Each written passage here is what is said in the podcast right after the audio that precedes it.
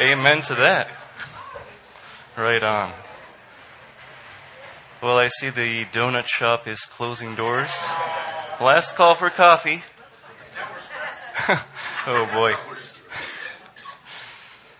Alrighty. Well, um, we're going to be talking about John chapter 9 tonight. So, uh, let me actually turn this off to avoid any any feedback. All right, let's pray.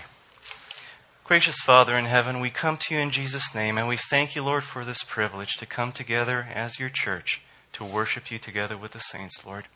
Thank you for giving us your one and only Son, that in him and in believing in him we may have eternal life. And Father, we thank you that we have your word in our hands when there are so many around the world, our brothers and sisters, who might just have one verse or not even a single page of the Bible. And Lord, we just consider it such a privilege here to be here to study your word without any fear of persecution. Lord God, I ask that you forgive me of my sins and cleanse me and uh, fill me with your spirit, that these words that I speak would not be of mine, but that they would be of your spirit and bring glory and praise and honor to you. We ask, Father, that you be with all the ministries that are going on here at church, Lord, with the, uh, with the youth and uh, all the worship. We just thank you, Lord, for all the servants here. And Father, we commit this time in Jesus' name, and we love you, Lord. Amen. So, John chapter 9, today we're going to go through the entire chapter. And uh, for an introduction, all right, I know I'm a troublemaker here at church, so uh, here it goes. The year is 1985, and I want to take you back to the future. I know what you're thinking. Great Scott! Did we come here for a Bible study or a movie review? No, don't worry. Um, I'm not going to discuss Michael J. Fox or Christopher Lloyd traveling through time in that cool DeLorean. But man, I wish my Prius had a flux capacitor like that. Man, I would really up that gas mileage. But uh, I digress and um, want to get back to reality here. And that was just a teaser to get your attention. And the only relevant piece of information I want you to remember from this introduction is the year 1985.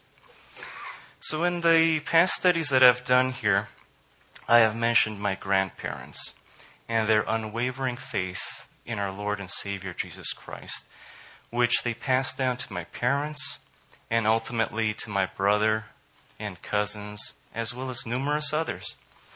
They partook in planting the seeds of faith which led to our salvation. And what a privilege it is to be presented and taught the Word of God at such an early age. And not only that, but witnessing the godly example of their lives lived out. You know, um, that's what leaves a permanent impression in my heart. And I just remember, you know, um, all my grandparents, when they were alive, they would always be pointing us to the Lord, encouraging us in Scripture. And, uh, you know, they would serve in church, they would serve outside of church. And uh, it just left a lasting impression in, in my heart, definitely. I want to talk today about Grandma Semagil, um, or Sharon, as uh, most of her American friends knew her by. She was an orphan who survived the massacres of the Armenian genocide in the early to mid 1900s. Um, you know, it, it was basically around 1915 when um, families in Armenia were driven out by uh, the Turkish Empire, and um, you know, I believe uh, actually all my grandparents they were probably three, four, five years old that they remember, and uh, they remember you know the parents being taken and uh, you know, the houses being ransacked and, um, and, you know, hiding under the dress of their moms and being escorted out of their homes and country. But it's just a miracle that, uh, you know, they survived and the Lord was good to them. And it was by the grace of God. And, you know, my grandmother grew up. Um, she became a school teacher and uh, married my grandfather, Anushavan. All right, I admit, our names are pretty long and difficult to pronounce. And uh, if you think uh, that's difficult, traditionally, you know, uh, I think Pastor Rex does this too. Sunday mornings, he says, you know, uh, traditionally you're known by your name, then your father's name, then your grandfather's name. So he just puts them in order. So I'm going to try to do that right now. So, uh, you know, my dad's name is Avedis. My grandfather's name is Anushavan. My great grandfather's name is Krikor. So that would make me Rafi, Avedis, Anushavan, Krikor, Euregian. Can you say that 10 times real fast? Please? oh boy. well, uh, anyway, uh, you know, my grandfather, um, I never got to meet him because um, he passed away before my parents got married. But uh, he was a pastor and a principal of a Christian school. And guess where? Of all places, Amman, Jordan. Um, those of you wondering, uh, you know, you hear Amman in the news quite a bit, and uh, it's not particularly a Christian friendly place. From yeah, it's really not. But um, you know, my grandmother would actually teach Bible and English classes at the school, and she would also minister to the women of the community. And uh, you know, grandfather was in charge of uh, pastoring the church and the school over there, and uh, and just taking care of day to day activities. And here's something that really stands out to me. Um, you know, my parents uh, would tell me stories about um, how Muslim families in the surrounding neighborhoods to the school, they were just so impressed with the education and the conduct of the students of that school. Um, you know, my grandfather would say, you know, if you want to send your kids to this school, we are going to teach them the Bible. Uh, and there's no excuse and no, uh, we're not going to be lenient in that. And uh, and the interesting part was um, these Muslim families would actually comment and say, you know, if our kids will turn out like this, you can teach them anything you want. Teach them the Bible, teach them the Armenian language, and we're down with that. And uh, you know, it it's just neat to see how God actually works in and through people, and how He softens hearts to uh, to just bring them to repentance. And my grandparents really loved the Lord, and He enabled them to be the ministers of His gospel in the home, in the school, for His glory. You know, um, as I mentioned, grandfather went to be with the Lord before my parents were married, so never got to meet him. But um, after he passed, um, you know, grandma remained really strong and faithful to finish the race until he called her home as well. So that leads me back to the year 1985. And I know you're wondering, why do I keep saying 1985? I'm going to skip quite a few events, um, but, you know, um, grandmother came to the U.S., and, uh, you know, my parents are in the U.S. now, and they, uh, they got married. They had me and my brother, and, um, in 1985, what I remember grandma would babysit us when our parents uh, had to go out of town or uh, or they had other responsibilities. And uh, I remember these songbooks that uh, she compiled by hand. Um, it was my cousin Ani, my brother Vache, and myself. And that's what I want to share with you. So, um, these are the songbooks.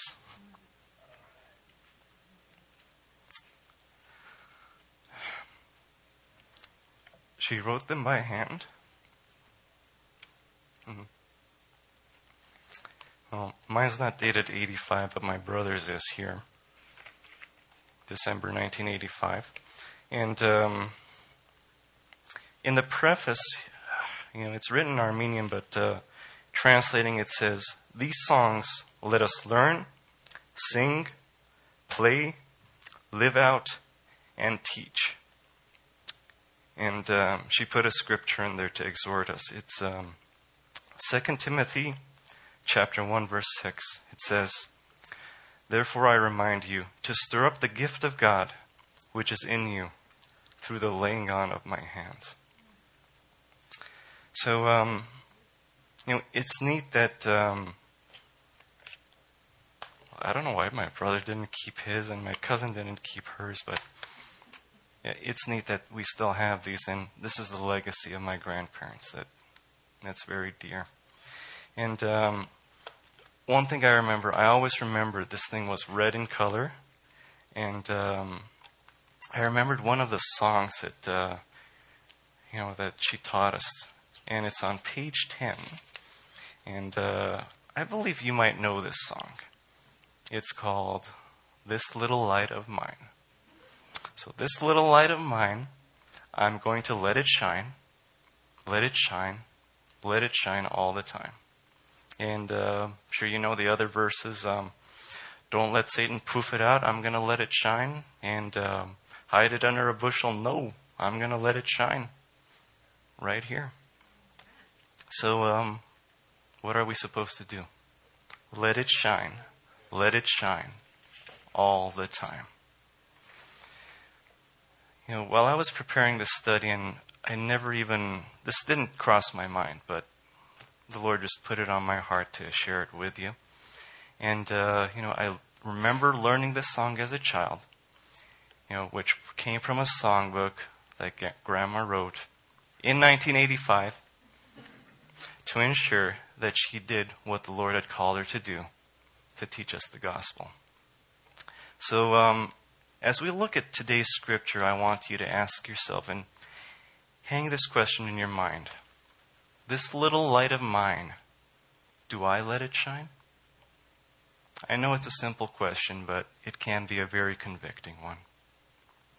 So uh, let's recap from last week. Um, our brother Robert Lerma taught us on the closing section of John chapter 8, where Jesus Christ was severely upsetting the Jews and you know, these Jews were priding themselves on being descendants of Abraham, reviling the very Son of God, whom they claimed to be their father. And uh, some of the nasty accusations and implications they expressed to our Lord were, you know, if you look at John chapter 8, verse 41, they were saying, We know who our father is, but, you know, we're not born of fornication. And they were kind of implying that Jesus was born out of fornication. And in verse 48, um, they were saying, You're a Samaritan. And we know how the Jews totally reviled the Samaritans. And they also said and accused that, you know, he has a demon. And, uh, you know, as they continued to look down upon Christ, um, Jesus answered them in uh, verse 56 of chapter 8. This is so neat.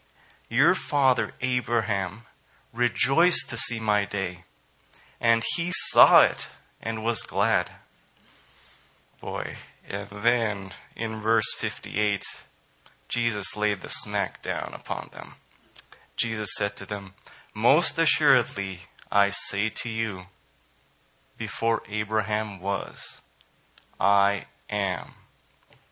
Boy, did their tempers flare at that point because they knew exactly what Jesus was claiming his deity.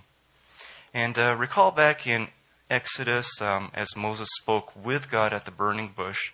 You don't have to turn there, but for reference, it's Exodus chapter 3, verse 14. And God said to Moses, I am who I am. And he said, Thus you shall say to the children of Israel, I am has sent me to you. Wow. You know, Jesus was trying to reach these guys and uh, he's trying to be tangible and uh, speak in a way that they would understand. And I think they understood it because if you look at their reaction, what did they do? They were ready to kill him. They uh, considered his claim to be blasphemy. And if you look at verse 59 in chapter 8, it says, They took up stones to throw at him. But what happened? But Jesus hid himself, went out of the temple, going through the midst of them, and so passed by. Well, um, this altercation was kind of cut short as Jesus made his way out of the temple. And that brings us to John chapter 9, the text for today. And uh, there are three distinct scenes that occur here. So, first, we're presented with a man who was born blind and he received sight. And second, we see the Pharisees uh, calling this uh, healed man, and uh, eventually excommunicating him from the church because he professed Christ. And then in the third section, we have a uh, contrast comparison between true vision and true blindness. So, uh, let me stress the question again. This little light of mine, do I let it shine? Keep that in your minds as we go through and, um, and think about the reaction of each and every person involved in this text. Let's start in uh, John chapter 9, verses 1 through 12. And I'm going to read through it once here. And it begins, it says, Now, as Jesus passed by, he saw a man who was blind from birth. And his disciples asked him, saying, Rabbi, who sinned, this man or his parents, that he was born blind? Jesus answered, Neither this man nor his parents sinned, but that the works of God should be revealed in him. I must work the works of him who sent me while it is day. The night is coming when no one can work. As long as I am in the world, I am the light of the world. When he had said these things, he spat on the ground and made clay with the saliva, and he anointed the eyes of the blind man with the clay. And he said to him, Go, wash in the pool of Siloam, which is translated sent. So he went and washed and came back seeing. Therefore, the neighbors and those who previously had seen that he was blind said, Is not this he who sat and begged? Some said, This is he. Others said, He is like him. He said, Dude, I am the man. Come on. Boy. Therefore, they said to him, It doesn't say dude, okay? It says, I am he. That's the New Marathi translation. Therefore they said to him, How were your eyes opened? He answered and said, A man called Jesus made clay and anointed my eyes and said to me, Go to the pool of Siloam and wash. So I went and washed, and I received sight. Then they said to him, Where is he? He said, I do not know. You know, the first thing that strikes me in this opening passage, picture this. The Jews are trying to stone him, and Jesus is able to pass out of their presence. And what is the next thing he does? He sees the blind man and stops to acknowledge him. I don't know about you, but if there's somebody throwing rocks at me and ready to kill me, I'm just going to run and and try to hide. But you know, um, it's Jesus' heart that stands out here. And in Luke chapter 19, verse 10, it says, For the Son of Man has come to seek and to save that which was lost. You know, Jesus wants a relationship with each and every one of us. He is the one who seeks us out. And He wants to save each of us. He wants to give everybody that complete, full, amazing life that He has planned from the beginning. You know, God is the one who's initiating a relationship with us, and it's up to us on how we respond. So, um, you know, looking at verse 2, you know, the disciple said, Rabbi, who sinned, this man or his parents, that he's born blind?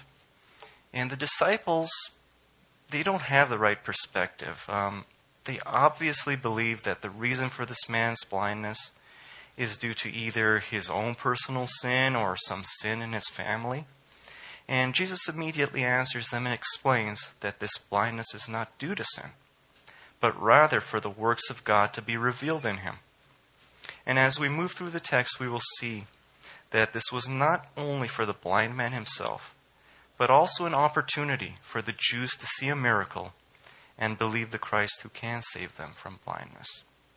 Again, remember, this little light of mine. So this begs the question um, why God? Why does God allow circumstances that we view as tragic or cruel? But before jumping to any conclusions and speculating the circumstance to what someone may say or you know why they may have deserved the condition they're in. We have to go back and focus on the nature of God from His Word. So um, I want to examine some of God's attributes, and uh, and it's just neat to be refreshed on who God is. Starting with Jeremiah chapter 29, verses 11 to 12. God wants the best for us. It says in verse 11, For I know the thoughts that I think towards you, says the Lord thoughts of peace and not of evil, to give you a future and a hope. Then you will call upon me and go and pray to me, and I will listen to you. Isn't that amazing? Now, um, we're also warned of deception, and we're also exhorted that goodness is only from above, from God above. In James chapter 1, verses 16 through 17, it says, Do not be deceived, my brothers. Every good gift and every perfect gift is from above, and comes down from the Father of lights, with whom there is no variation or shadow of turning. Of his own will he brought us forth by the word of truth, that we might be a kind of firstfruits of his creatures.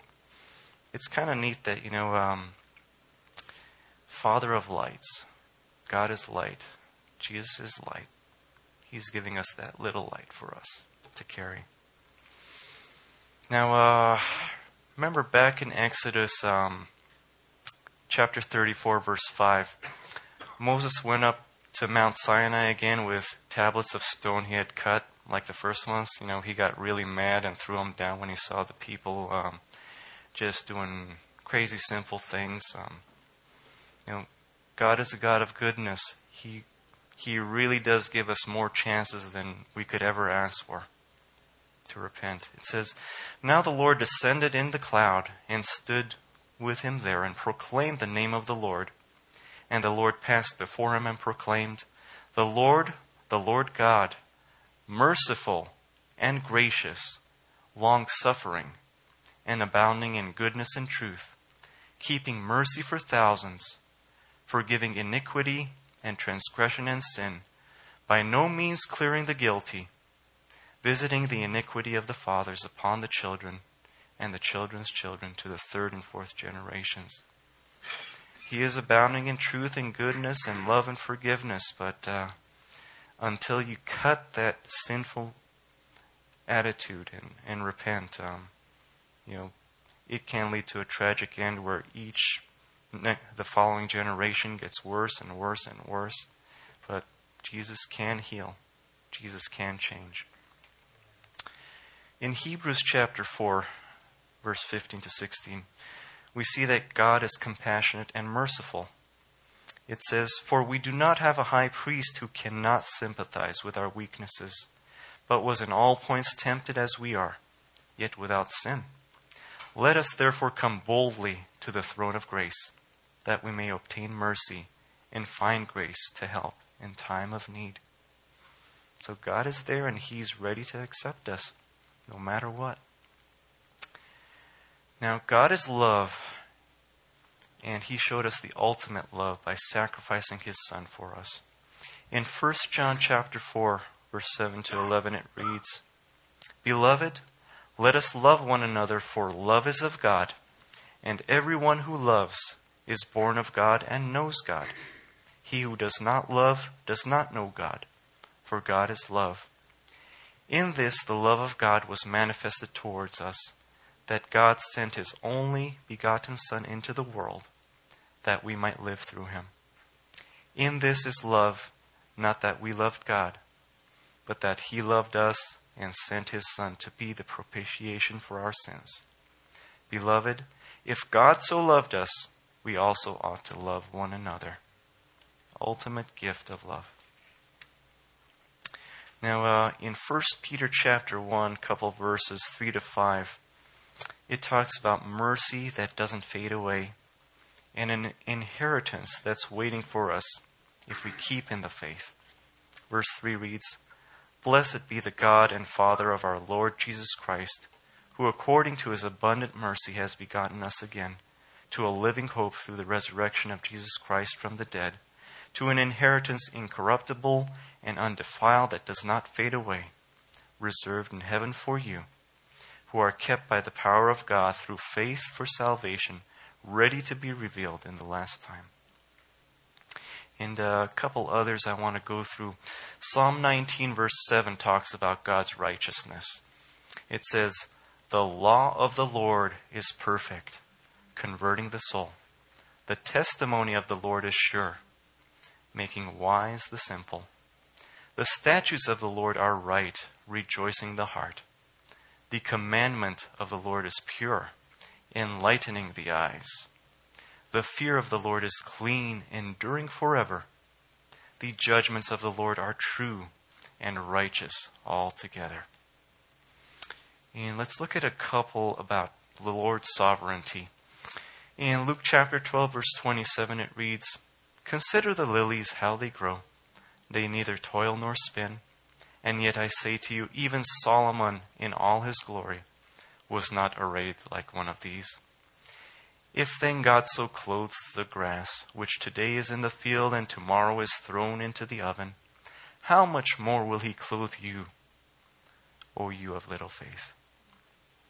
And in Matthew chapter 10, verse 29, a couple verses, God really cares greatly for each of us. Um, if you were with us in ministry school uh, last Friday, Pastor Manny described people as God's most valuable commodity that he entrusts to his servants, that, uh, that we all may minister to one another. And in verse 29 it reads, Are not two sparrows sold for a copper coin, and not one of them falls to the ground apart from your Father's will? But the very hairs of your head are numbered. They're starting to fall out, but God knows. Do not fear, therefore. You are of more value than many sparrows. So we have a God who's compassionate, who's sovereign, who's righteous, and, uh, and we are clearly given the explanation that this blind man's blindness was not due to sin, but that for the glory may go to God. So, um, trivia time. What is God like? So, uh, going back to 1985, found something here that uh, Grandma had cut out of what looks like to be um, some circular of a church, and um, there were some slogans in here of uh, TV ads, you know, um, of products and companies, and uh, and it is saying uh, God is like something, and then giving the explanation. A lot of these were before my time, so um, I hope you guys might pick up on them. So uh, there's one that reads God is like a Ford, he has a better idea. God is like Pan Am. Remember Pan American Airlines? He makes the going great. Okay. God is like a Pepsi. He's got a lot to give. Okay. God is like Standard Oil. You expect more from him and you get it. Okay. God is like union oil. You probably know this one. He's a spirit of 76. Okay. God is like dial soap. Aren't you glad you know him? Don't you wish everybody did? God is like Hallmark cards. He cares enough to send the very best. This is a cool one. God is like Tide. He takes the stains out that others leave behind. And I found one for my sweetheart Brianna. God is like a Coca Cola, He's the real thing.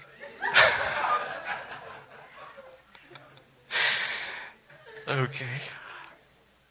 God is like VO5 hairspray. He holds through all kinds of weather.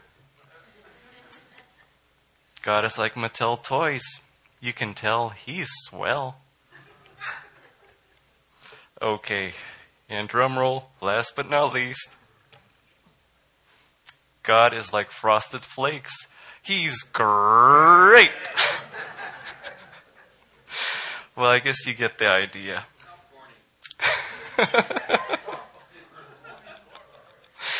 Uh, we have a God who is loving, compassionate, kind, patient, and He wills the very best for each of us. And in this first section of the passage, Jesus is just delighting in doing this work. Um, you remember the parable of the lost coin? Um, Luke chapter 15, verse 8. It reads Or what woman, having ten silver coins, if she loses one coin, does not light a lamp, sweep the house, and search carefully until she finds it? And when she has found it, she calls her friends and neighbors together, saying, Rejoice with me, for I have found the piece which I lost. Likewise, I say to you, there is joy in the presence of the angels of God over one sinner who repents. This is the joy that Christ has as he's ministering to this blind man. And also ministering to the Jews and the Pharisees. The second point that really stands out is how personal and tangible Jesus is in his approach with the blind man. He makes it personal because he wants a personal relationship with each of us. Um, imagine what it's like to be physically blind from birth. So close your eyes for a minute and now try to do something very trivial, um, like uh, reach for that tasty gooey donut that you picked up, or uh, the aromatic fragrance of that freshly brewed cup of coffee. Or uh, what if I said, turn to Genesis chapter 1 in your Bible? Well, I'm sure uh, you'd be able to feel around here, and you know Genesis is in the beginning. Um, and you can sort of make out where it is and guess the approximate location. But let's say you're really good and you memorize exactly which page it's on and, uh, and landed on the correct page. And now I tell you, read to me verse 14. Then God said, Let there be lights in the firmament of the heavens to divide the day from the night and let them be for signs and seasons and for days and years, and let them be for lights in the firmament of the heavens to give light on the earth. And it was so. Now open your eyes. My point is, the sense of sight was completely foreign to this man, and Jesus touches the very eyes that are blind at the moment with something tangible that he could understand. You know, um, since coming to Calvary Chapel for, you know, about five, six years now, I really like how our pastor always stresses. What does he say? Simple. Christ is trying to be simple. He's just trying to present himself, his love to us, and um, just doing it in a way that we would understand. So, as we go forward in the text, we read on that, you know, Jesus commanded the man to do something. And he just did it. And he came back and told the doubting people that, yeah, dude, it's me. I was blind. Jesus anointed my eyes, told me to wash up. So I did, and now I see. The blind man was given a little light. It was personalized, it was packaged, it was designed just for him and presented to him by the Lord who loved him. Did he make his light shine? Let's go to the next section.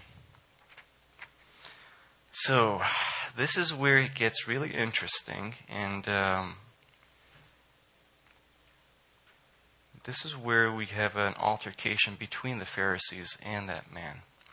So, I'm going to read through verses 13 through 34. They brought him who formerly was blind to the Pharisees. Now it was a Sabbath when Jesus made the clay and opened his eyes. Then the Pharisees also asked him again how he had received his sight. He said to them, He put clay on my eyes, and I washed, and I see. This kind of reminded me of, uh, you know, when Daryl spoke a couple weeks ago he was describing the Pharisees wearing black robes and uh, giving that Darth Vader voice. Therefore, some of the Pharisees said, This man is not from God because he does not keep the Sabbath. Just thought I'd throw that in. Others said, How can a man who is a sinner do such things? And there was division among them. they said to the blind man again, What do you say about him because he opened your eyes? He said, He is a prophet. But the Jews did not believe concerning him that he had been blind and received his sight until they called the parents of him who had received his sight. And they asked them, saying, Is this your son? You say was born blind.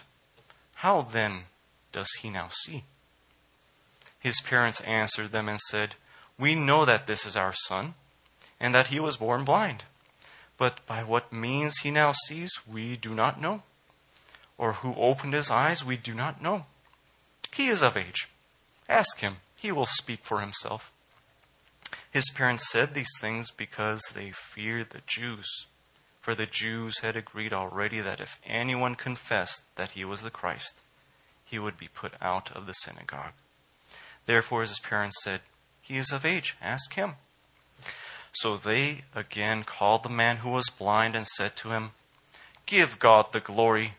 We know that this man, meaning Jesus, is a sinner. He answered and said, Whether he is a sinner or not, I do not know. One thing I know, that though I was blind, now I see. Then they said to him again, What did he do to you? How did he open your eyes? He answered them, I told you already, and you did not listen. Why do you want to hear it again? Do you also want to become his disciples? Then they reviled him and said, You are his disciple, but we are Moses' disciples. We know that God spoke to Moses. As for this fellow, we do not know where he is from. The man answered and said to them, Why, this is a marvelous thing, that you do not know where he is from yet he has opened my eyes. Now we know that God does not hear sinners, but if anyone is a worshiper of God and does his will, he hears him. Since the world began, it has been unheard of that anyone opened the eyes of one who was born blind. If this man were not from God, he could do nothing. Then they answered and said to him, you were completely born in sins. And you, and are you teaching us? And they cast him out. Well, I got to give it to the Pharisees. They were partially right. It's true that the blind blind man was born in sin, but their doctrine was skewed. It clearly states that the man's blindness from birth was not due to sin. But guess what? The Pharisees were born in sin too. They just didn't want to acknowledge it. In Romans chapter 5, verse 12, it reads Therefore, just as through one man sin entered the world, and death through sin, and thus death spread to all men, because all sinned. For until the law, sin was in the world, but sin is not imputed when there is no law. Nevertheless, death reigned from Adam to Moses, even over those who had not sinned according to the likeness of the transgression of Adam, who is a type of him who was to come. Well, these Pharisees sure knew the story of Adam and Eve and uh, the warning that God gave them in Exodus chapter 3, verse 3. What does it read? But of the fruit of the tree which is in the midst of the garden, God had said, you shall not eat it, nor shall you touch it, lest you die. Obviously, this event caused quite a stir at the local synagogue because the Pharisees considered that uh, Jesus had not kept the Sabbath according to their rules and regulations. And hey, hey, come on. If you don't keep the Sabbath, there's no way you can be from God, right? But then again, only God can perform such a miracle of healing, so uh, so Jesus can't be a sinner. And uh, it wasn't enough that they actually saw this blind man completely healed in his own personal confession that he now sees, and they're still doubting him, and they wanted to be certain from the parents. So, um, you know, I think in every study I have to uh, mention Jeremiah 17, verse 9. The heart is deceitful above all things and desperately wicked. Who can know it? God can. Verse 10 I, the Lord, search the heart. I test the mind, even to give every man according to his ways, according to the fruit of his doings. In Matthew chapter 13, uh, I'm going to read a couple verses starting from verse 10. Jesus is quoting from Isaiah chapter 6, verse 9 to 10. Um, Hearts growing dull, being hard of hearing. You know, the disciples actually saw and experienced what the prophets and righteous people of old longed to see. And here's this blind man who is seeing the very Jesus who can save him. And yet the religious leaders also see him and refuse to believe. Verse 10 in Matthew 13. And the disciples came to and said to him, Why do you speak to them in parables? He answered and said to them, Because it has been given to you to know the mysteries of the kingdom of heaven, but to them it has not been given. For whoever has, to him more will be given, and he will have abundance, but whoever does not have, even what he has will be taken away from him. Therefore I speak to them in parables, because seeing they do not see, and hearing they do not hear, nor do they understand. And in them the prophecy of Isaiah is fulfilled, which says, Hearing you will hear, and shall not understand, and seeing you will see and not perceive. For the hearts of this people have grown dull, their ears are hard of hearing, and their eyes have closed, lest they should see with their eyes and hear with their ears lest they should understand with their hearts in turn, so that I should heal them. But blessed are you, your eyes, for they see, and your ears, for they hear. For assuredly I say to you that many prophets and righteous men desired to see what you see, and did not see it, and to hear what you hear, did not hear it. I think it would have been so cool to see Christ, but we will see him one day. Romans chapter 1, verse 28. Um, you know, God can give us over to our carnal desires um, if we're not careful. And, uh, you know, it always starts small. It's a tiny lie, it's something small you steal, and then it just grows and becomes this big blob of mass that uh, can get out of control. And in verse 28 it says, And even as they did not like to retain God in their knowledge, God gave them over to a debased mind, to do those things which are not fitting, being filled with all unrighteousness, sexual immorality, wickedness, covetousness, maliciousness, full of envy, murder, strife, deceit, evil mindedness. They are whisperers, backbiters, haters of God, violent, proud boasters, inventors of evil things, disobedient to parents, undiscerning, untrustworthy, unloving, unforgiving, unmerciful, who, knowing the righteous judgment of God, that those who practice such things are deserving of death, not only do the same, but also approve of those who practice them. Whoa. And, uh, you know, you look at the attitude of the Jews and the Pharisees, and they can't see their own deception. They can't see their own wickedness. And sin is something that just can blind you.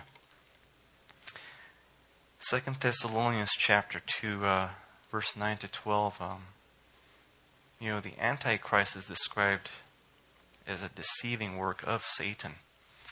It says, The coming of the lawless one is according to the working of Satan with all power, signs, and lying wonders, and with all unrighteous deception among those who perish, because they did not receive the love of the truth that they might be saved. And for this reason, God will send them strong delusion that they should believe the lie, that they all may be condemned who did not believe the truth, but had pleasure in unrighteousness. You know, one thing I found really sad was the reaction of the parents. Imagine um, your very own child is born with a disability that prevents them from doing trivial things in daily life.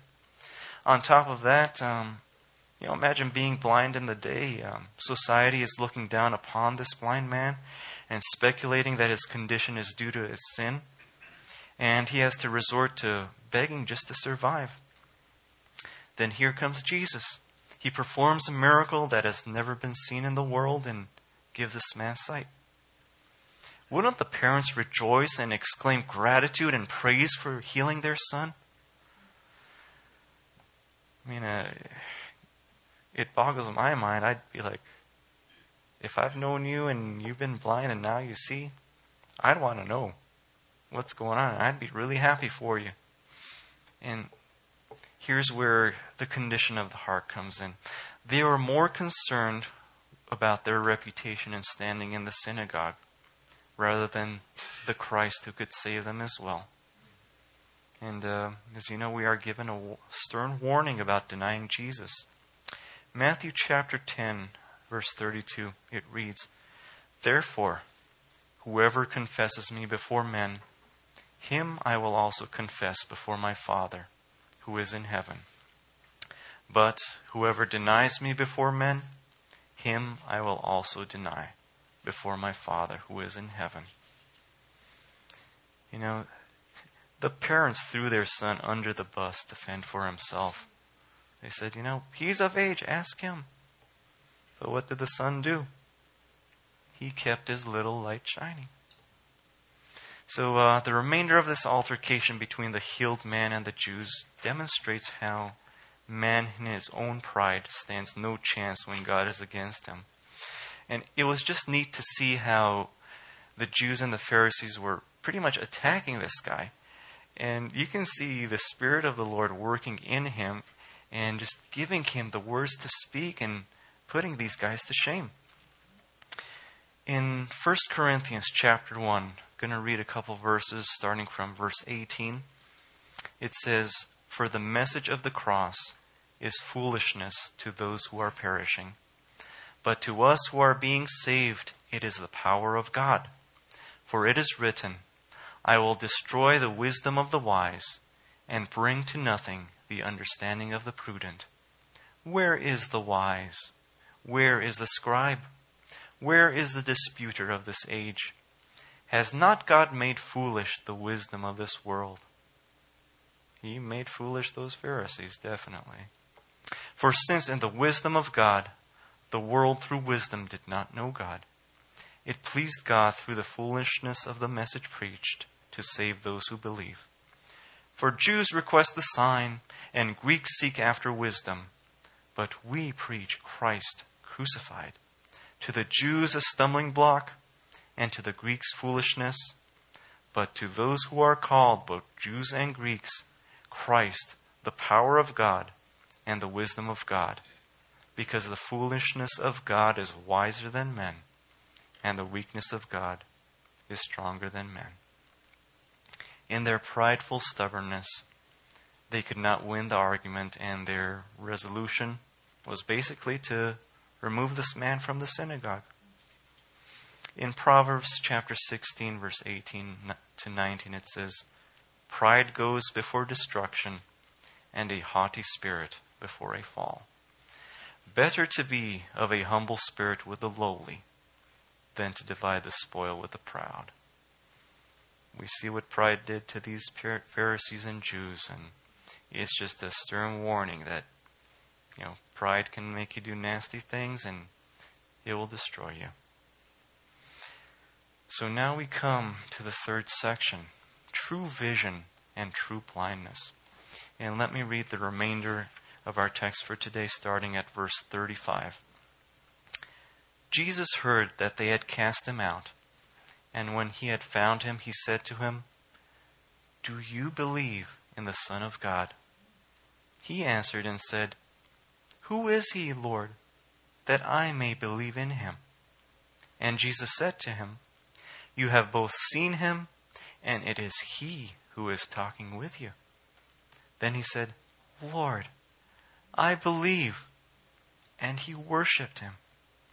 And Jesus said, for judgment I have come into this world, that those who do not see may see, and that those who see may be blind.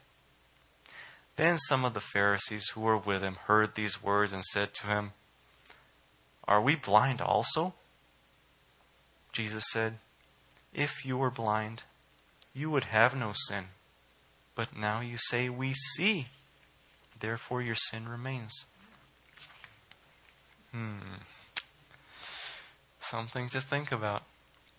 In 2 Corinthians chapter 4, verses 3 to 5, um, it reads, But even if our gospel is veiled, it is veiled to those who are perishing whose minds the God of this age has blinded, who do not believe lest the light of the gospel of the glory of Christ, who is the image of God, should shine on them. For we do not preach ourselves, but Christ Jesus the Lord, and ourselves your bondservants for Jesus' sake. For it is the, the God who commanded light to shine out of darkness, who has shone in our hearts to give the light of knowledge of the glory of God in the face of Jesus Christ. You know, um, 1 Peter chapter 5, 5 to 9 talks about humility and submission. Also talks about pride and, uh, you know, Satan's out there trying to devour. He's seeking. He wants to lie to you. He wants to deceive you because he knows his end and he wants you with him. It says in uh, verse 5 Likewise, you younger people, submit yourselves to your elders. Yes, all of you, be submissive to one another and be clothed with humility, for God resists the proud, but gives grace to the humble. Therefore, humble yourselves under the mighty hand of God, that he may exalt you in due time, casting all your care upon him, for he cares for you. Be sober, be vigilant, because your adversary the devil walks about like a roaring lion, seeking whom he may devour. Resist him, steadfast in the faith, knowing that the same sufferings are experienced by your brotherhood in the world. And, you know, the Apostle Paul gave us a lot of warnings. Um, in 2 Corinthians chapter 11, verse 13, it reads, for such are false apostles, deceitful workers, transforming themselves into apostles of Christ. And no wonder, for Satan himself transforms himself into an angel of light. Therefore, it is no great thing if his ministers also transform themselves into ministers of righteousness, whose end will be according to their works. You know, reflecting back on uh, all the attributes of God, desiring that none should perish. He is handing every soul a personalized little light. And we saw different reactions of what, uh, what individuals did with the light that was handed to them. So, um, got a few questions for you as we close. Are you going to be like the blind man's parents and hide the light under the bushel? Or are you going to be like the Pharisees and let Satan poof it out? Or are you going to be like the blind man who was healed? And repeat with me let it shine, let it shine all the time. Let's pray. Gracious Father in heaven, we thank you for your word today. And we thank you, Lord, for ministering us through your Spirit. And Father, we thank you that You've shown us the light. You've given us the light through your one and only Son, Jesus Christ. And I pray, Lord, that uh, as we allow you to check our hearts, that you reveal to us, Lord, where we are falling short, what we are missing in terms of hitting that bullseye. And I ask, Lord, that uh, we would evaluate ourselves, that we wouldn't hide our light, that we wouldn't allow Satan to discourage us and lead us astray but that we would be like the blind man who was healed.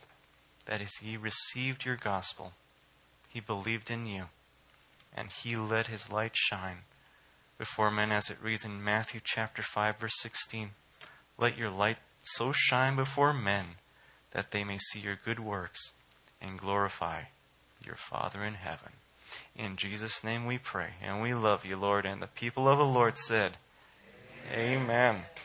Thank you.